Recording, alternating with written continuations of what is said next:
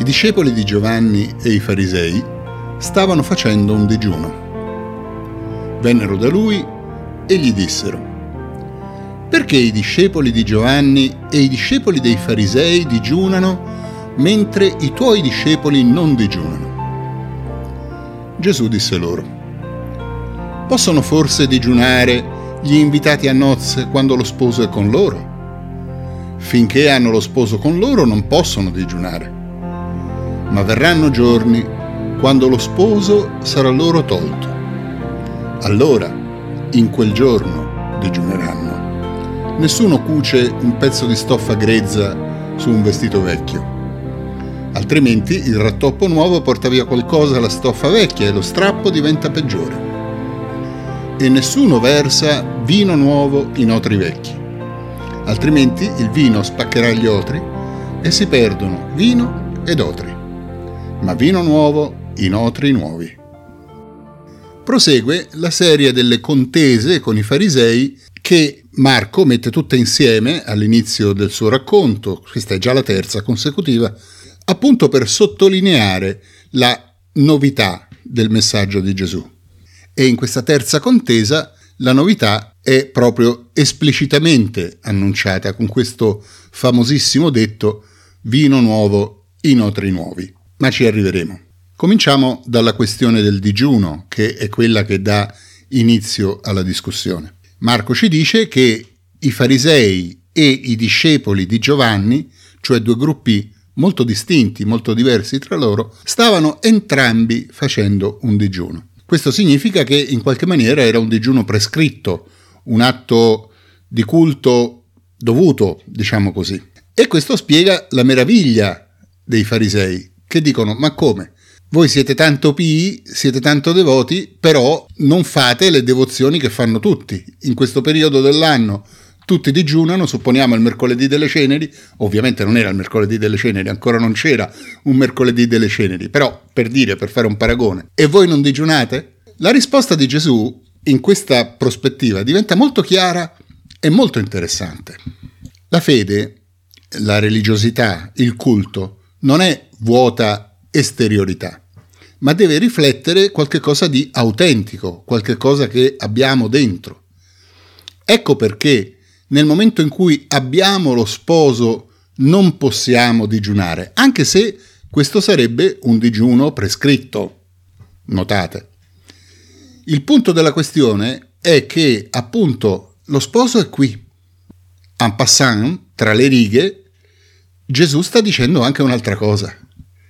Si sta presentando come lo sposo. E questo è qualcosa di sconcertante, di nuovo e di formidabile. Vedete, Marco lo dice senza dirlo, non, non ci dà una particolare attenzione o una particolare insistenza. E forse questo perché i suoi lettori già erano a conoscenza di questa idea, di questo annuncio che Gesù è lo sposo di Israele. D'altra parte, implicitamente, già Giovanni Battista aveva accennato a questo. Quindi in qualche modo c'è un, uh, un richiamo ancora sottile, ancora non evidente, ma che sta prendendo forma. Gesù è lo sposo e questo è il grande annuncio è appunto quella novità del Vangelo di cui stavamo parlando.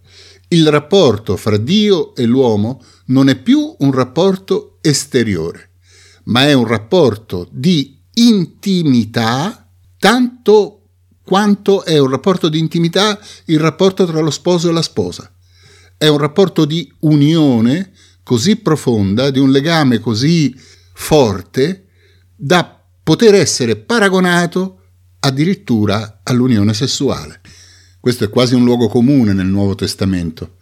Giovanni, Paolo, Luca, tutti insistono su questa idea forte di Gesù come sposo della Chiesa. Motivo per cui noi giustamente chiamiamo la Chiesa sposa di Cristo. E forse è diventato un problema perché ci siamo talmente abituati a questa espressione che non ci rendiamo nemmeno più conto del suo significato dirompente, di quello che porta con sé come rapporto con Dio, come, come contenuto di preghiera. Ad ogni modo, qui siamo ancora all'inizio di questo annuncio, di questo tema. È la prima volta che viene annunciato e probabilmente nessuno di quelli che ascoltavano ha capito che cosa intendeva veramente dire Gesù. Ma a noi, che leggiamo col senno di poi, questo brano ci parla della autoconsapevolezza di Gesù. Cioè ci fa comprendere che fin dall'inizio della sua missione Gesù ha chiarissimo questo. Lui è lo sposo. E veniamo ai due esempi che Gesù fa per spiegare come la novità del Vangelo domanda a quelli che lo accolgono un atteggiamento nuovo, una novità di vita, una diversità nella religione, una diversità nella devozione. Che cosa vuol dire vino nuovo in otri nuovi?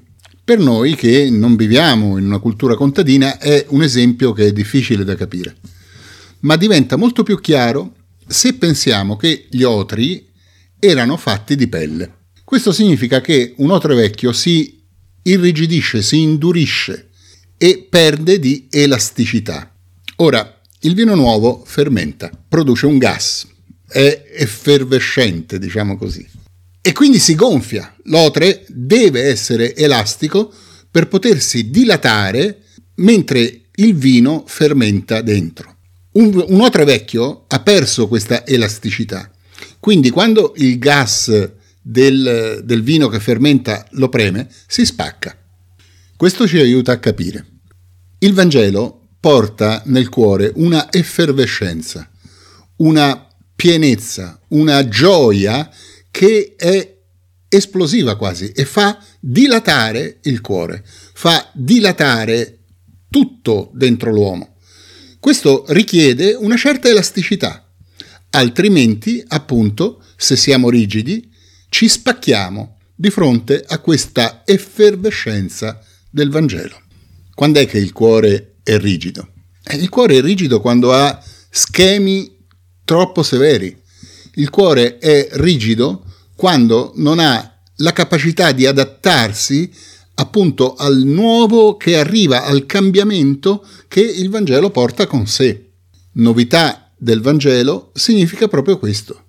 Significa avere la docilità di essere flessibili per assecondare i movimenti dello Spirito dentro di noi. Vino nuovo in otri nuovi. Ci dia il Signore un cuore elastico, un cuore malleabile, un cuore capace di dilatarsi sotto la spinta del Vangelo. Questo aiuta a capire meglio anche l'insegnamento sul digiuno. Gesù non è contrario al digiuno in se stesso.